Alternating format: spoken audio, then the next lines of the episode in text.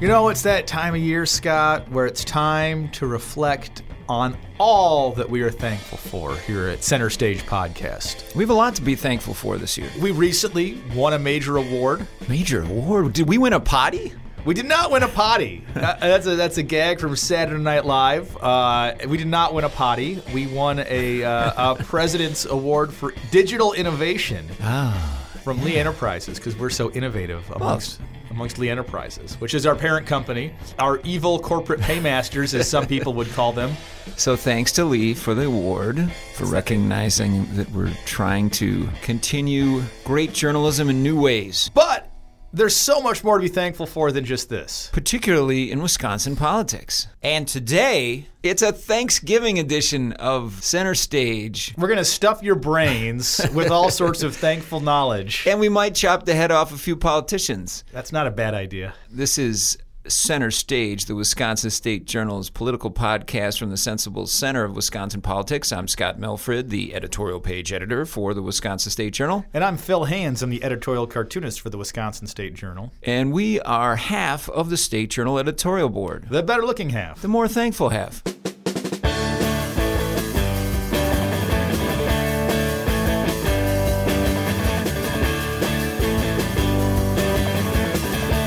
Maybe as the laugh track, if anybody actually says something funny on this podcast, rather than a cheesy laugh track like from Three's Company. Do you know what Three's Company is? The TV I do, show. yeah.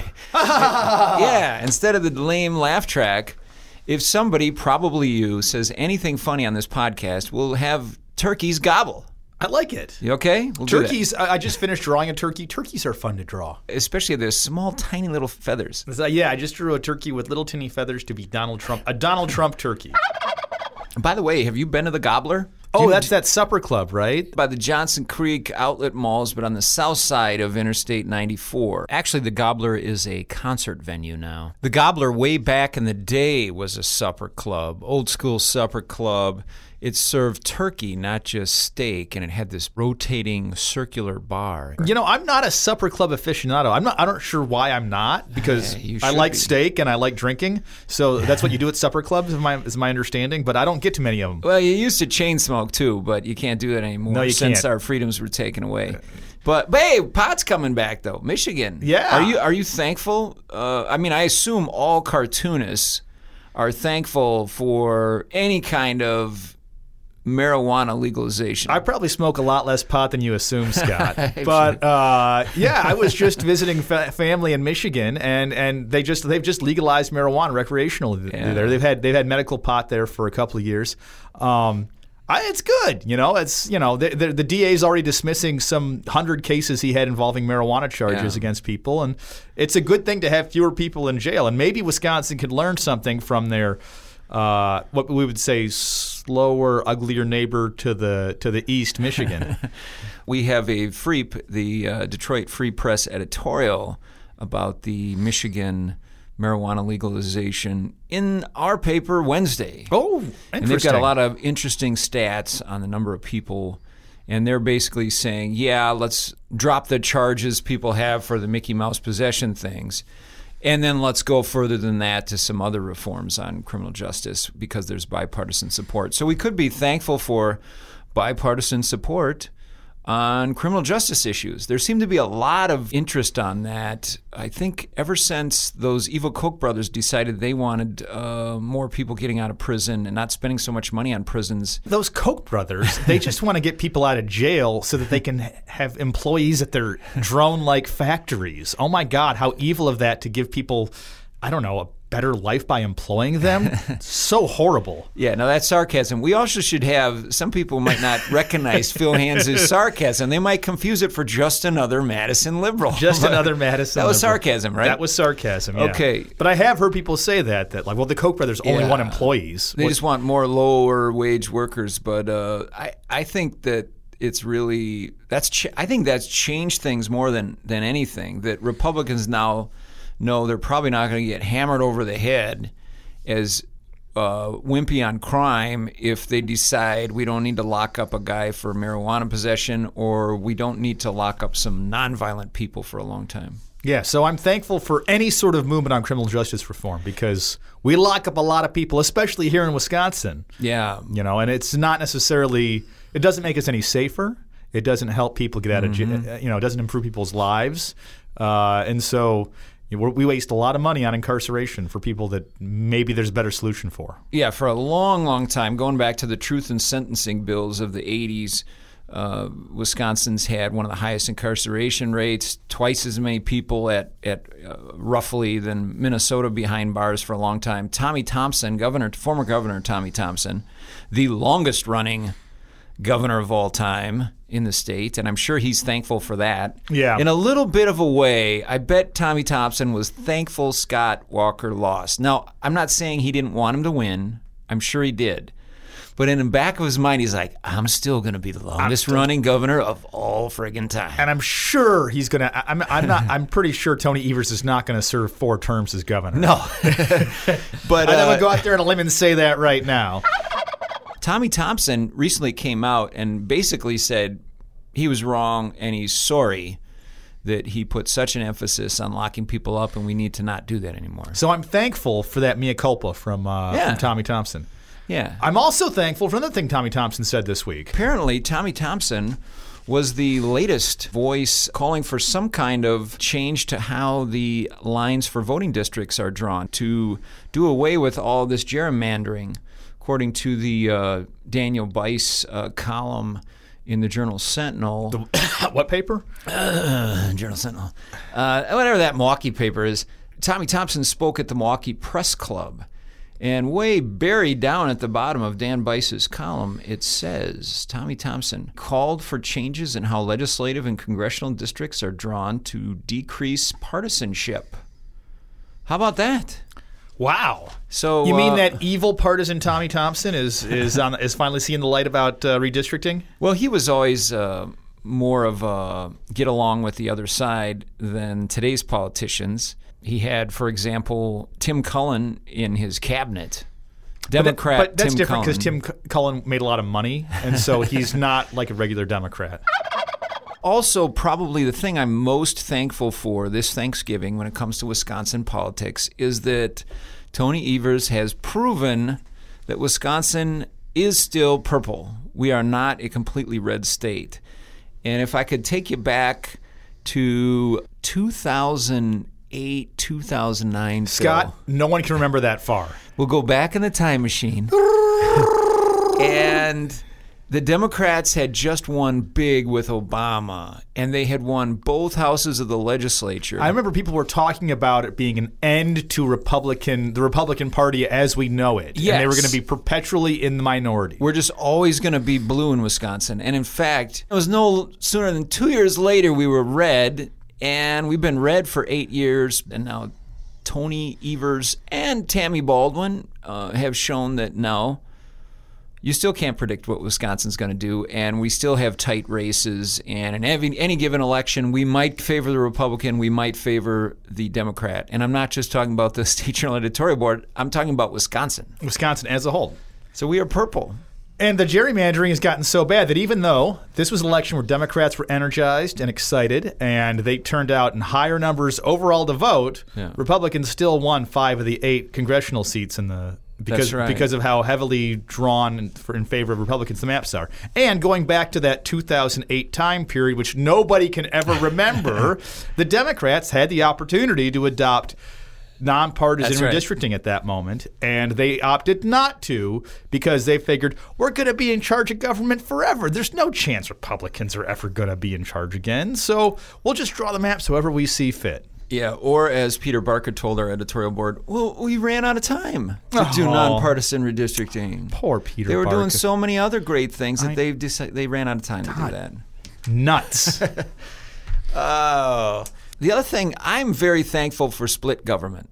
Not, me- not just purple, but split government at the state and at the federal levels. It's and a we good have thing. both. Let's. I, I would love to see. I'm. I'm optimistic for some sort of compromise. Perhaps you know, at the federal level, perhaps the, the you know the Trump administration can work with some of these Democrats who don't mind spending money, just like Trump, on some infrastructure pro, you know issues because we do have an Yeah. infrastructure issue in the in the in the country. Maybe we can raise the gas tax like Tony Evers and Robin Vos are going to do here, I don't know about that. That sounds like a rather than just borrowing money from China to pay for uh, roads across the country. Is it something I said there, Phil? you know what I'm not thankful for is this is this cold that I'm getting. Oh, you got a cold? Yeah. Keep it on your side of the podcast table. Since World War II, this was from a Council of Economic Advisors, spending grew three times faster under unified government than under divided government. That makes sense. Yeah. It's you know there's pet po- pet projects go through and there's there's less debate and you know there's more grandstanding and less actual legislating. Yeah, and even in this last budget that Trump and the Republicans did, spending was up like three and a half percent, and revenue was under one percent. Yeah. partly because of the tax cut. But a lot of times with divided government, it forces, granted, the downside is gridlock. But the upside is you don't go and do anything too extreme.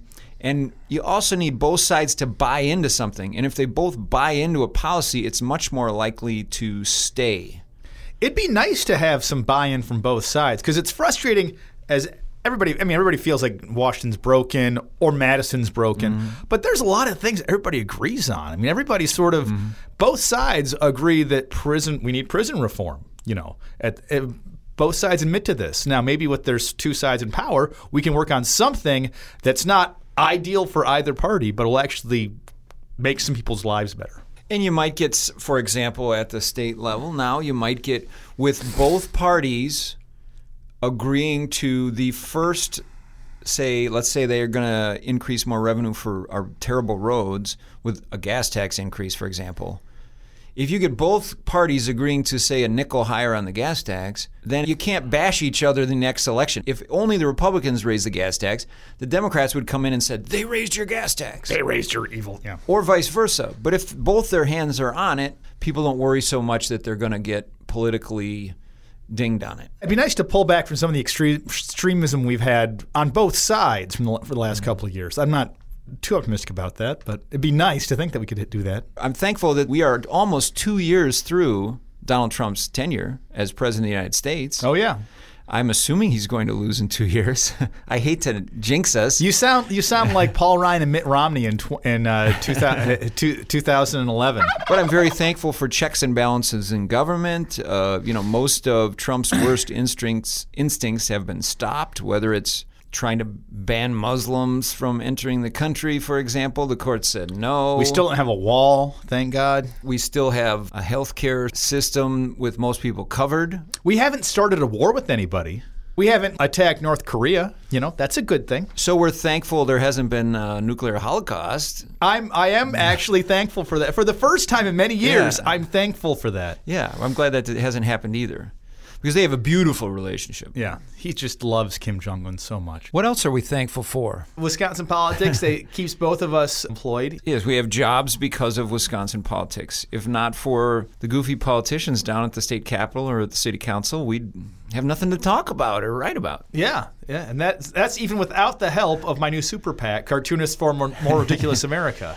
You know, you're going to have to start reporting these as election in-kind contributions to your campaign. What these these these plugs in my podcast? Yeah, the shameless plugs for your race for Secretary of State in four years. By the way, I am thankful that Wisconsin's Secretary of State has no powers whatsoever. Oh my God! Because look at Georgia. oh, what a disaster! Yeah, the Secretary of State there was overseeing the election that he was running in and then accused, somewhat credibly, of trying to. Of shenanigans to try and Yeah. you know mess with the vote. Yeah. Why would you put a politician in charge of the election that the politician is running in? Because the politician is accountable to the people. Yeah, I mean, Until they're not, you know.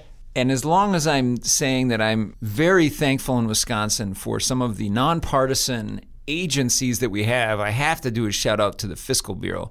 I remember that was last year that I was laughing and but delightfully laughing when Senate Majority Leader Scott Fitzgerald was basically saying, well, on this Foxconn stuff, we can't. Well, we're not going to trust the Department of Administration, the governor's numbers. You got to wait for fiscal bureau. That's right. You got to wait for the fiscal bureau numbers. Those are the only numbers that count. So it's great that in Wisconsin, I'm thankful we have some of these nonpartisan agencies that we can actually trust. That we don't have a politician in charge of, say, budget numbers that then are going to be constantly spun and we don't even know what the number is. Well, you know, because there is a push to try and restore the Secretaries of State to its former glory, where it was in charge of elections, Yeah, and, and- put and- Doug La Follette in charge of our elections. He ran for governor a couple years ago. I mean, I think they can just keep him in charge of the vending machines down in the basement of the Capitol where his office or his closet is. They don't call it an office anymore, do they? it's the official closet of the Secretary of State.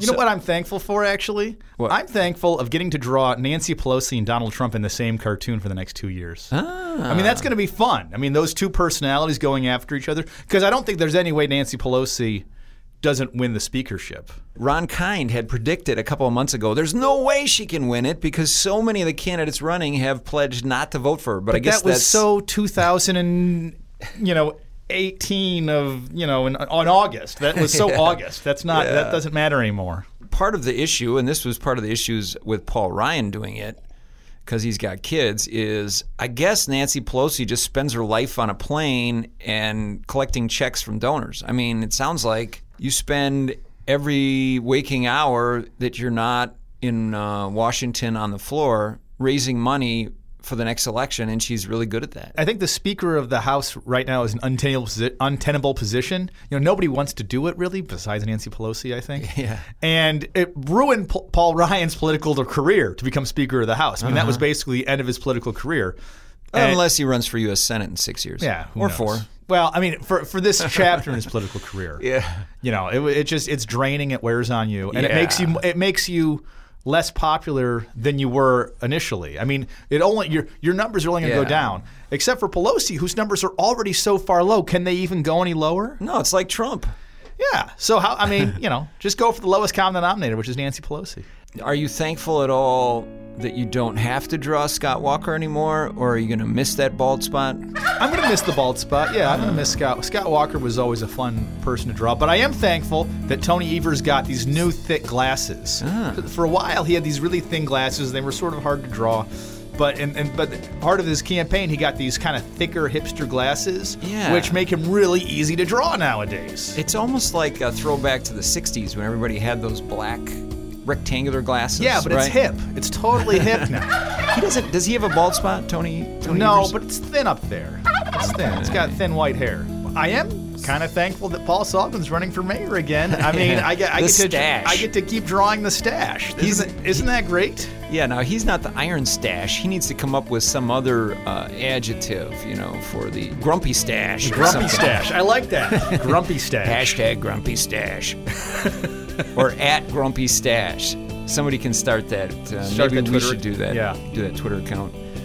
Um, now that the Iron Stache lost down in the first district to uh, the Paul Ryan clone, uh, U.S. Representative Bryan Steil. I should. is a Paul Ryan clone. uh, what else are we thankful for? Anything here? You know what I'm thankful for, Scott? What are you thankful for? A working fire extinguisher. I will be deep frying my turkey this year. Oh, really? First time? No, second time, but you never know. Oh, it started on fire the first time? Well, no, but it, you, it's always good to have a fire, fire extinguisher around that uh, around that turkey fryer. I am very thankful ski season is about to start.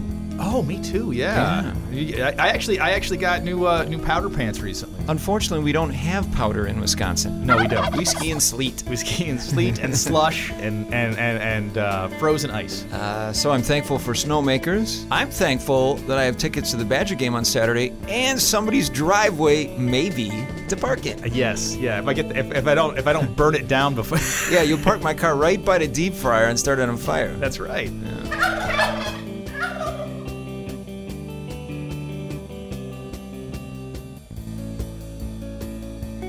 All of the music on our podcast is by Tube Tester. And thanks to Dr. Doofus and Jared Gibbs for the turkey sound effects. Find and follow our podcast, Center Stage with Milfred and Hands, on iTunes, Google Play, Stitcher, SoundCloud, or your favorite podcasting app. And to catch up on past episodes, go to go.madison.com slash center stage.